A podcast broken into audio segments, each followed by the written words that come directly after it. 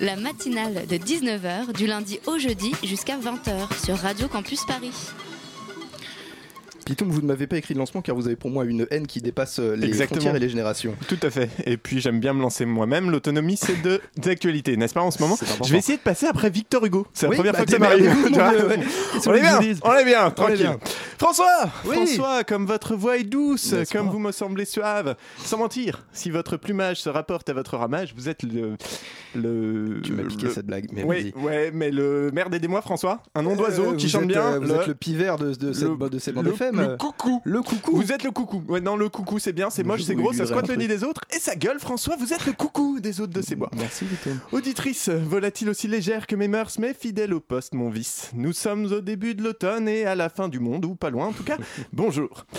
Ah, que ça me fait plaisir, que ça me fait plaisir de te retrouver auditrice après ces trois longs mois d'absence où il ne s'est rien passé, hein, heureusement Ah, pour rien. ma verve, contenu par une ceinture de chasteté radiophonique hein, qui m'aurait empêché en cas d'événement marquant, voire franchement dégueulasse, de cracher ma bile et tirer la sonnette d'alarme. Moi, le Edward Snowden autoproclamé de Campus Paris, aussi prompt à lancer des alertes que bien des- vous. oui, bah oui.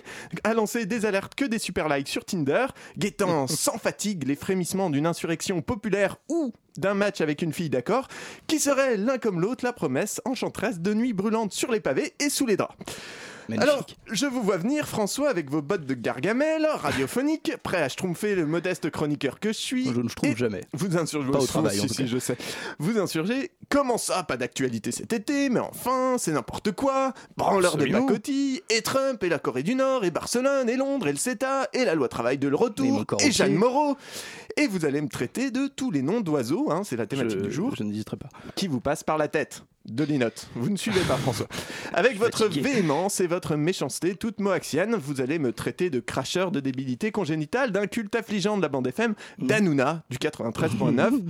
On Ce-. Ce à quoi je vous répondrai avec le verbe et la poésie qui me caractérise, ta chatte. Ah, j'avais C'est dit pas vrai. de... Mais Ah, oui, mais oui. Je vous hais, Pitoum. Mais oui, je sais. C'est vrai, quoi. Non, ouais. Bien sûr, il s'est passé des trucs cet été. Alors, entre autres, l'autre allumé orangeâtre qui, devant l'ONU, organi- euh, organisme qui tente tant bien que mal de se faire s'entendre des pignoufs aux égaux surdimensionnés, gavés de pouvoir, se gargarisant de leur succès personnel aux dépens des peuples du monde. Devant cet, organisme qui tente désespérément de faire du monde un truc qui donne un peu moins envie de se tirer une balle.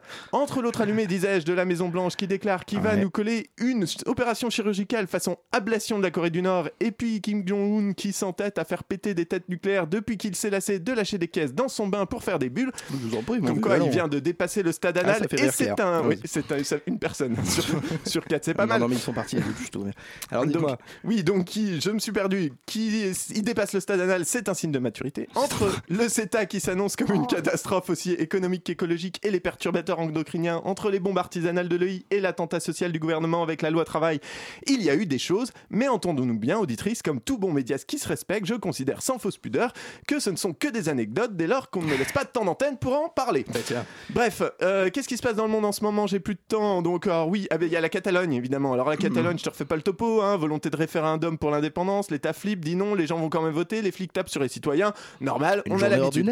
Heureusement, heureusement, notre président est prompt à se révolter contre les régimes qui usent de la violence contre les mouvements contestataires, comme il l'a si bien montré cet été avec le Venezuela. Et donc, il a fermement condamné cette répression Et- policière. Hélas, non, Pitoum. En fait, il a apporté son soutien officiel et entier à Mariano Rajoy. C'est même le Non. seul chef d'État européen qui l'ait fait aussi ouvertement.